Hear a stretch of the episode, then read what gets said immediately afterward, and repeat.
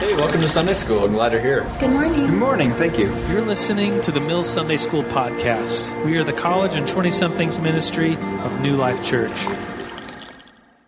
The book of Mark, chapter 4, verses 1 through 9. This is the great parable of the sower. And it goes something like this. So, starts off Mark 4, verse 1. Again, Jesus began to teach by the lake. A crowd that gathered around him was so large that he got into a boat and sat in it out on the lake while all the people were along the shore at the water's edge. So we don't know how many people exactly, but a lot. So many that they all sat on the bank of the, the lake, and Jesus got in a boat and went out so he could project and speak to all these people. And then verse 2 says, He taught them many things by parables. In his teaching, said, Listen, a farmer went out to sow his seed. As he was scattering some seed, some fell on the path, and birds came along and ate it. Some fell on rocky places that did not have that much soil. It sprang up quickly because the soil was shallow, but as soon as the sun came, the plants were scorched and they withered because they had no root.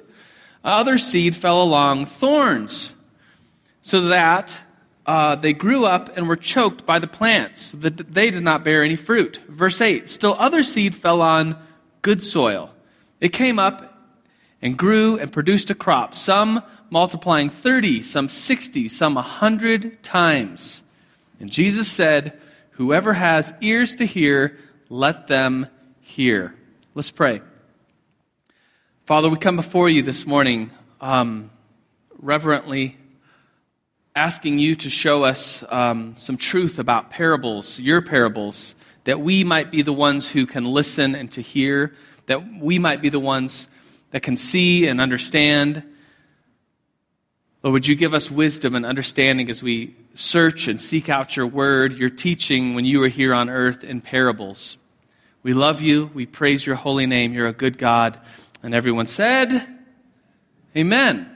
So this month, this month of January, Sunday school, if you're new to Sunday school, we usually do months, topics, and this month we're going to talk about parables all this month, the parables of Jesus. But first, let me tell you a story about the importance of stories. It has to do with this coffee shop, Grounds for Coffee. And back in the day, I was at a church as uh, kind of a volunteer leader over the college ministry. I was in college myself, and this new family came to church, and everybody but the son came, and the son was a pretty devout atheist. He hated church, he hated Christians, and he wanted to meet with someone um, to talk just about Christianity.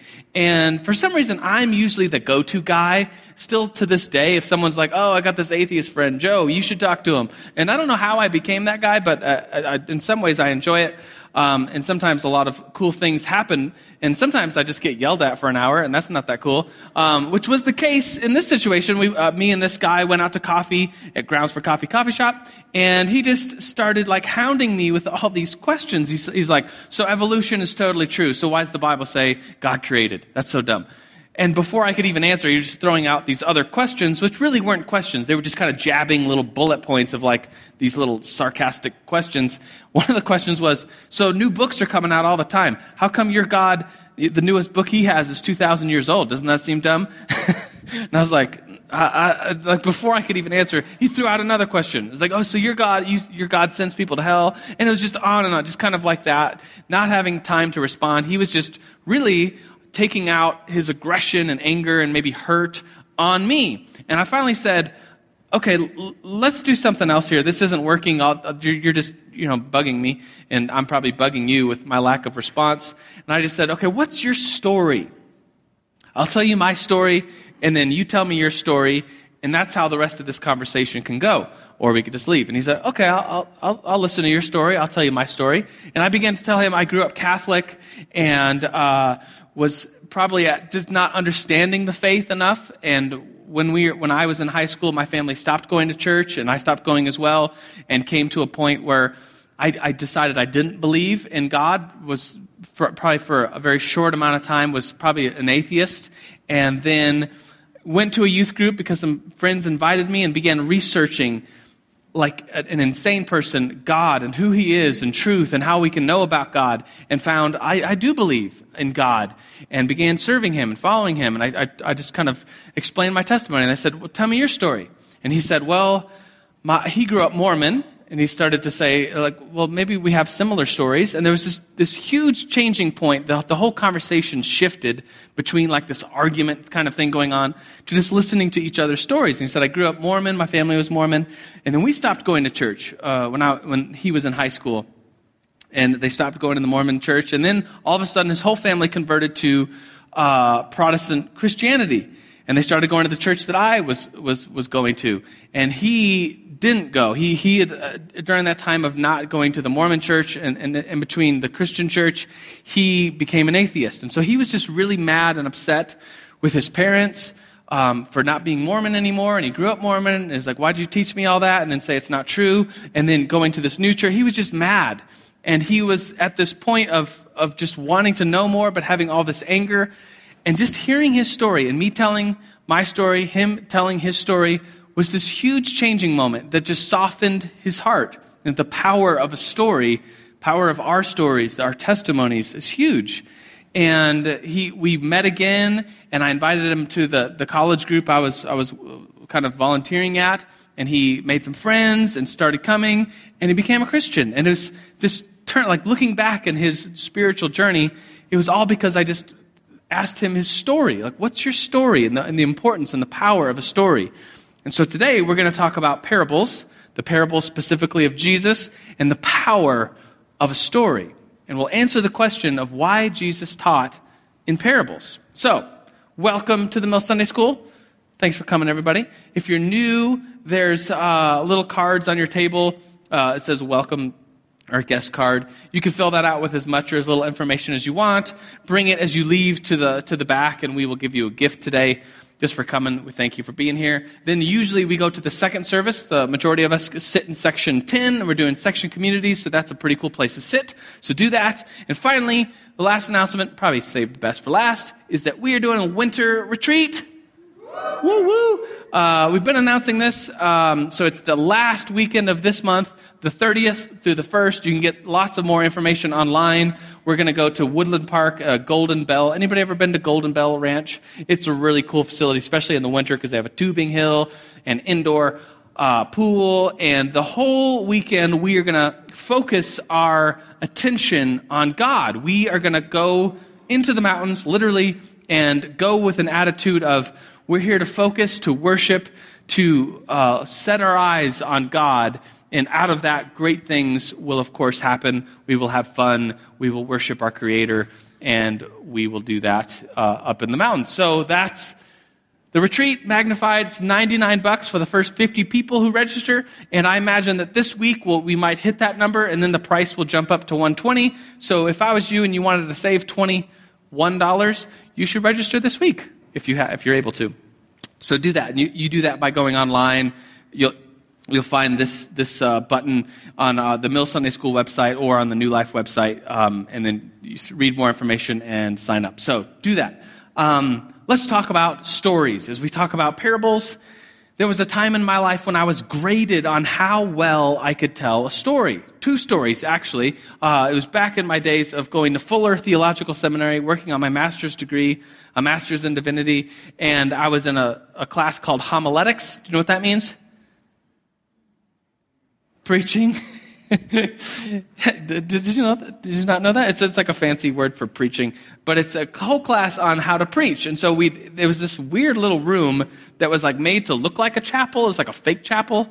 Um, had like little rows of chairs, just enough for the class size was just like 10 to 15 people. So it had just enough chairs for 10 to 15 people. There was like this little pulpit, and there was like this fake window, like fake stained glass. It was just a weird little place. It was like set up to be like Here's, here's where you can practice how to preach uh, and get graded on it. It was just a weird little thing. And then in the back was a camera that, that would uh, record you. And then after you were done preaching, they would give you a VHS tape of your, because that's how the system was. And this is like back in 2004. And even then, I was like, what am I going to do with this VHS tape? Do I time travel to 1985 to find a working VCR to watch myself and learn. Um, but it's just a weird little thing. So hopefully they've updated that room uh, since I've gone there. But, anyways, we were told you have a 10 minute sermon. You're supposed to preach this sermon, and then you're graded on how well you could preach this sermon back in seminary. And you had to use two stories. In 10 minutes, you had to use two stories. And that was always a challenge for me because the story had to be a good story, had to fit. It can't just be like a random story that has nothing to do with the message. Had to lead the audience. It had to be uh, relevant and had to engage the audience with these stories. And I just remember thinking, like, what's the big deal with stories? We had a conversation as a class, like the importance of stories. It's like, how many of us like stories. Yes, all of us, the human experience, we are all about stories. Think about going to the movies and how many movies you see on a daily or monthly, yearly basis. How many of us go or see movies or DVDs or Netflix? We love, Americans love movies. We spend lots of time. And what that really is, is a story. We as humans, we as, we, we like stories. That's just how we're created and think about like you could watch a movie in those 90 minutes you could remember scenes and characters and names and potentially be taught a lesson in that movie. I think about like Braveheart, you could be taught something about courage. Uh, Supersize Me, you could be taught something about eating better. Uh, Shawshank Redemption, you could be taught something about hope. Um, it's a Wonderful Life, you could be taught something about the value and power of friendships and doing good with your life. And we love stories. Stories teach us lessons in ways that it just transcends factual information. When I was a kid, I liked to um, make things up. like lots of kids exaggerate. I'd be like, Mom, Dad, there's a spider. Come quick. And my mom and dad would come in. My dad would have like a little tissue ready to get the spider. And they were like, Where's the spider? I'd be like, I, I don't know. It just must have went away. I just, I don't know. It's the craziest thing. and so my dad, I, I would do this kind of thing uh, and my son does it too. I could tell you a story about yesterday, but I won't. Um, it's just the, the nature of kids and making up stuff. And so my dad would tell me the story of the boy who cried wolf. Do you know that story? He would, instead of like teaching me, he's like, if there's not a spider, don't say there's a spider. He would say, there was this little boy that was bored and he was out watching sheep. And he thought it'd be really fun to go into the town and say that there was a wolf. And so he goes into the town screaming, There's a wolf. And all the townspeople get it, their stuff together. They go out to the field and see that there's no wolf. The boy had made it up. And they're like, Oh, that, you fooled us. You got us. And some time passed, and the little boy got bored again. So he thought, Oh, I'll do that again. That was pretty fun. So he goes into town and says, There's a wolf out in the field. Oh, he's going to get all my sheep. And the townspeople get together. They go out there. There's no wolf. And then, lo and behold, some time passes, and a real wolf comes down to the field of sheep. And what's the boy do? He goes into the town and says, This time there really is, it's a real wolf. But nobody moves. They've, they've fooled me once, they've fooled me twice, not a third time. And so the boy sees all the sheep getting eaten. And in one version of the story, the boy himself gets eaten by a wolf. Uh, that really frightened me as a kid. And it was a lesson that stuck with me. It's like my dad took the time to, to not just say, hey, don't lie about spiders if there's not a spider. Don't do that. Uh, he told me a story, and that the story stuck with me for a very long time. So, the discussion question I would like for you to talk about is this.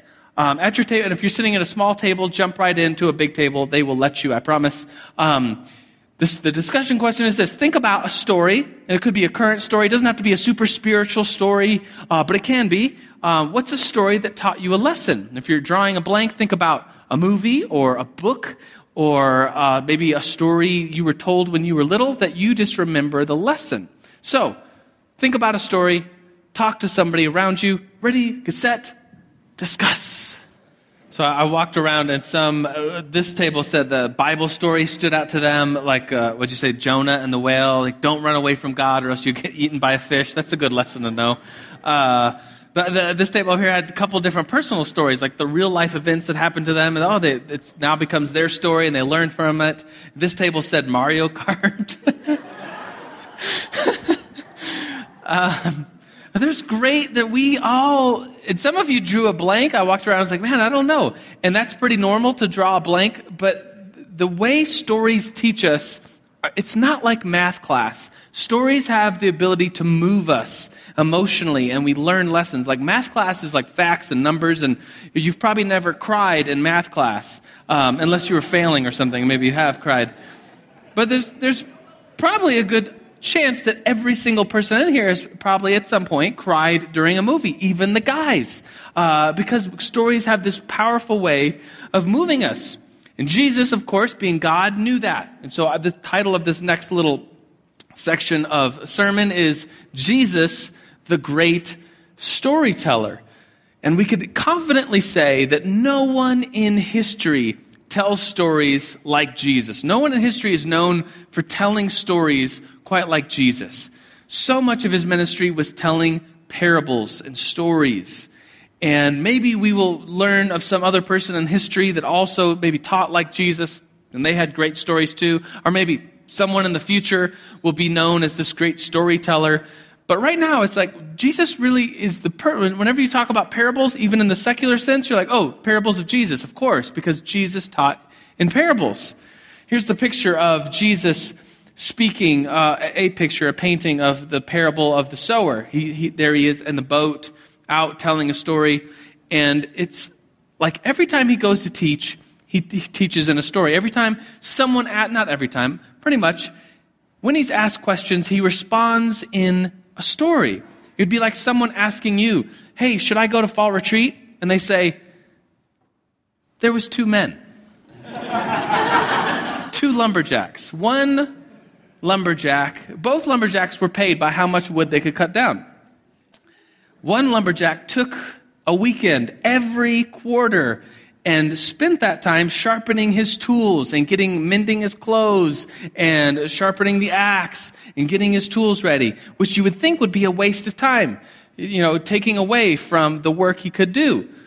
But the other the other lumberjack, he worked right through, and you would think that the lumberjack who didn't t- stop and take a break would cut down more trees, but you'd be wrong. The guy who stopped for a weekend once a quarter uh, was able to cut down more trees than the other lumberjack.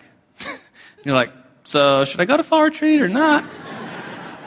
But you get it, don't you? Like, oh yeah, I get that. It's, that that'll probably stick with you. Other than you know, like I could tell you facts, like oh, it's it, we're going to be there for this amount of time. We're going to talk about this, and Aaron Meadows is going to do worship, and I could list all these facts. But the story has this way of captivating us in such a way that moves us, and it's like, yeah, I, I get that. You're not telling me something. It's like you're showing me something, and that's much better. And that's the way Jesus taught. So here's our nerd alert of the day.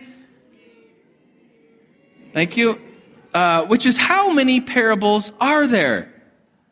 It's an interesting question, and it's a very debatable question of how, just how many parables are there in the Gospels Matthew, Mark, Luke, John. How many are there? And it's kind of an interesting way of how you go about counting. It kind of like, for some of you, this is like your world and you get really uh, irate about this. How many of you are into Colorado 14ers? Anybody ever done a Colorado 14er? Okay, I see some hands. If you are into that world of Colorado 14ers, you get into this debate and discussion over how many 14ers are there. And you're like, how can that be a debate? You just count them. Like, how many mountains are over 14,000 feet? You count them up. Duh. But then you get into some mountains that have like uh, different humps, like three or four humps that are all above 14,000 feet. And then you have to answer, is that actually one mountain? Is that two mountains? Is it like three mountains in a mountain range? Or is that just one mountain? And then some people have come to like rules of like, oh, there has to be 300 feet of, pro, uh, what's it called, prominence between the peaks. And if there's not that 300 feet, then it's considered one peak. And then there's, so there's some numbers out there that are as high as like 60. There's 60 14ers in Colorado, and some numbers as low as 53. And so if you are the person that did all 60, then you look at these chums that only did the 53, and you're like, you didn't do all of them. I did all of them. And there's this big debate. And that's somewhat like the parables. Like some of the parables have different points within the parables. And you would say, oh, is that two parables or one parable with two points? Or when Jesus tells the same or very similar parable in Matthew and Mark, um, is that the same parable or is it two different parables? Seems like he's talking to a different person. Maybe he told the story twice. Is that one parable with a different, different uh, um, I don't know, details or is it the same parable? Is it different parables? What is it? How many parables are there? High end numbers are as high as 65 parables, and that would include um, like word pictures. Like when Jesus says, I'm the vine, you're the branches. If you remain in me, I'll remain in you. My Father is the great gardener. He cuts off every branch that does not bear in me, uh, that does not bear any fruit. Um, is that a parable or is that more of a word picture? Well, if you count it as a parable, you'd get the number like 65 parables. And then what about like very short, like one liners, like when Jesus says, um, if you see a speck in your neighbor's eye, make sure you're to remove the plank coming out of your own eye first. Is that a parable or is that just like a one sentence word picture? Well, if you count it as a parable, you're going to hit that high number of 65. Some of the low numbers are in the 30s um, 40s. Uh, a good range is somewhere around 50. I see that again and again in my research of how many parables are there. Here's a little graph. This, this has, um, this is a chart of about 55 parables, depending on how you break them up.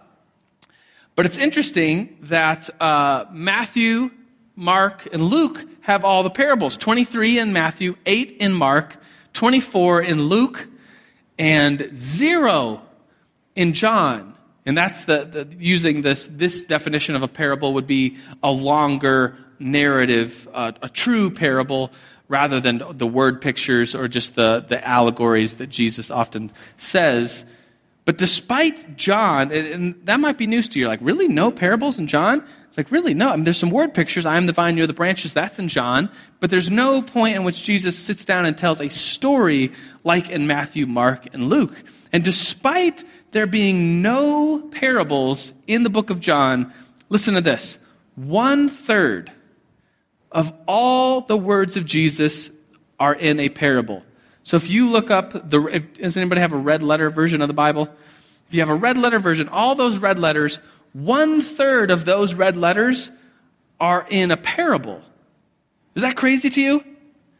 Well worth our study. This, so we're taking a month and we're going to talk about parables. And We're going to look back at the parable of the sower right now because Jesus tells this parable. His disciples come to him and say, What does that parable mean? He explains it, and he also kind of talks about why he speaks in parables. So it's a great parable for us to start off with this month and looking at. So if you could turn to back to Mark, we, we read already Matthew, uh, excuse me, Mark chapter 4, 1 through 9, the parable of the sower and the four different soils the seed falls onto, the path, the, the stony ground, the thorn bush, and then the good soil. And then look at this Mark 4 9 through 20. The rest of the verses have disciples of Jesus coming to him and asking him about the parable. He explains the parable, and then he says why he speaks in parables. And that is what I want you to discuss at your table. So um, we've already read Mark 4, 1 through 9. So at your table, assign someone, or better yet, uh, don't just assign someone, uh, volunteer yourself, and read Mark 9 through 20. And here's what I want you to do. This is like Bible study 101. This is a, if, you if you've ever been in a Bible study, uh, chances are it, it took this kind of format where you just read the passage, you look at it and then you start talking about it. It's like, oh, I see this. Uh, I see that in the passage. What do you think this means? Oh, this, I'm, this reminds me of this passage. So that's what I want you to do. So someone read um, 9 through 20 at your table and then discuss it. Ready? Get set. Discuss. Does anyone want to start us off? Mr. Josh over here. I overheard what Josh had to say, and it was pretty genius. All right, so um, our table was talking about the, the passage where Jesus is talking about why he talks in parables. Mm-hmm. And he's like, you know, I, I talk in parables so that you guys can understand, but those on the outside can't. And I was thinking, I was like, you know, that's, that's pretty interesting to tell someone something and why are you telling me this way? So you won't understand, understand. yeah. But it's it's so that um, if you tell someone they're wrong outright they won't listen. they won't listen. You offer them the ability to engage in a story that brings them to the conclusion chances are much better that they're wrong yeah yeah they, they can engage yeah, yeah, like the atheist friend I started off with. Good. Yeah, thank you, Josh. Who else? Yes, sir. Um, I was just looking at. I- I've seen this, read this parable a number of times, and most of the time I apply it in in a way that's uh, general, like saved, not saved. Yeah. Like the different soils uh, focus on people that are saved or not saved. If you're the good soil, you're saved. If you're in one of the other soils, soils, you kind of yeah. miss it. But I kind of was looking through my life and seeing times that I've been the thorny soil or I've been the rocky soil, and just the way I've responded to the Word of God in my life.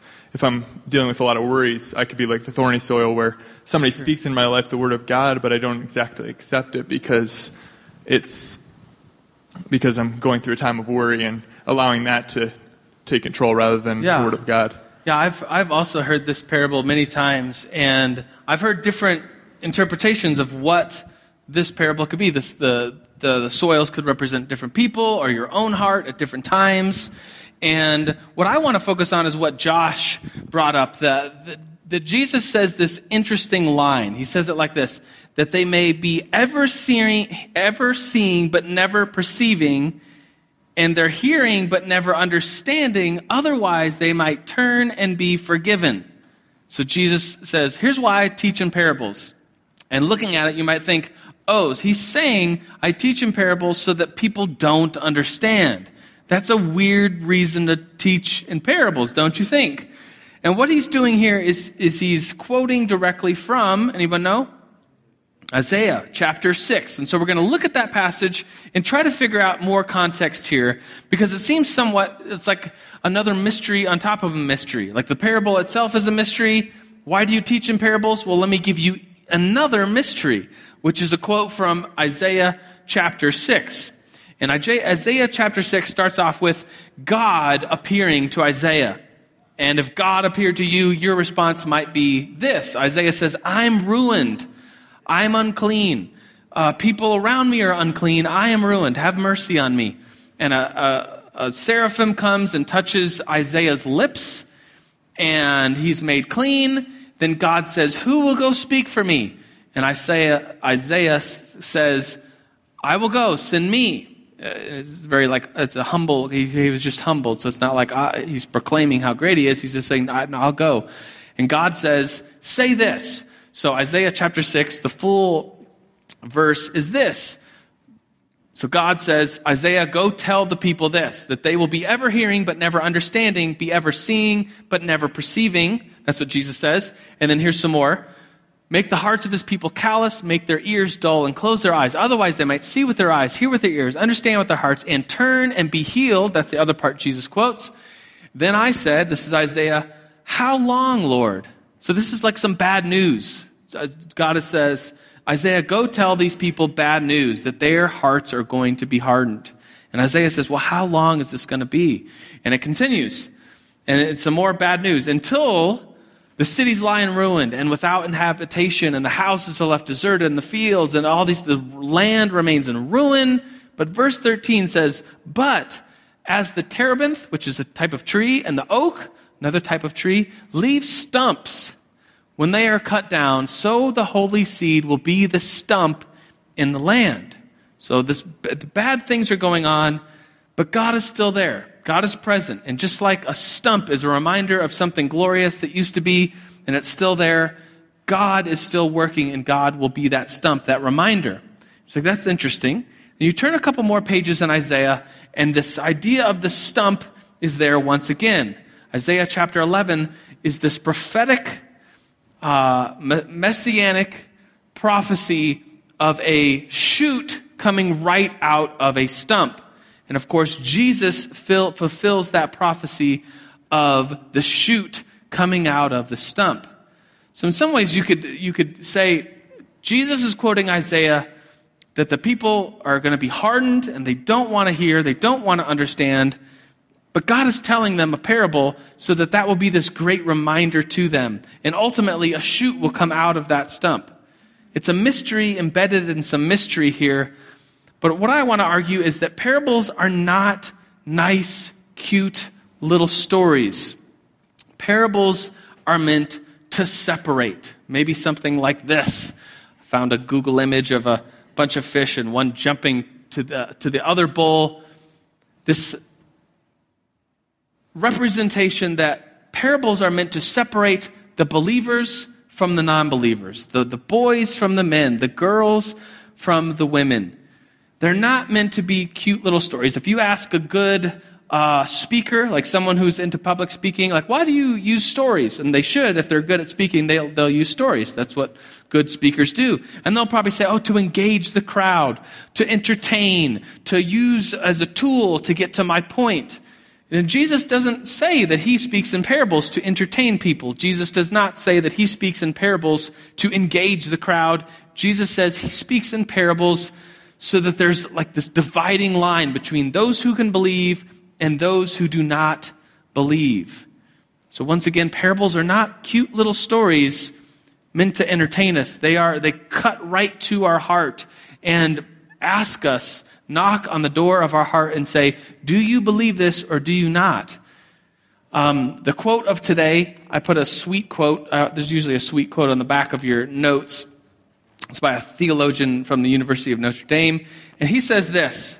I really like the, the confidence in which he says it. Jesus' parables serve to tease the mind of his audience, to throw them off balance, and challenge them to decide for or against his claim on their lives.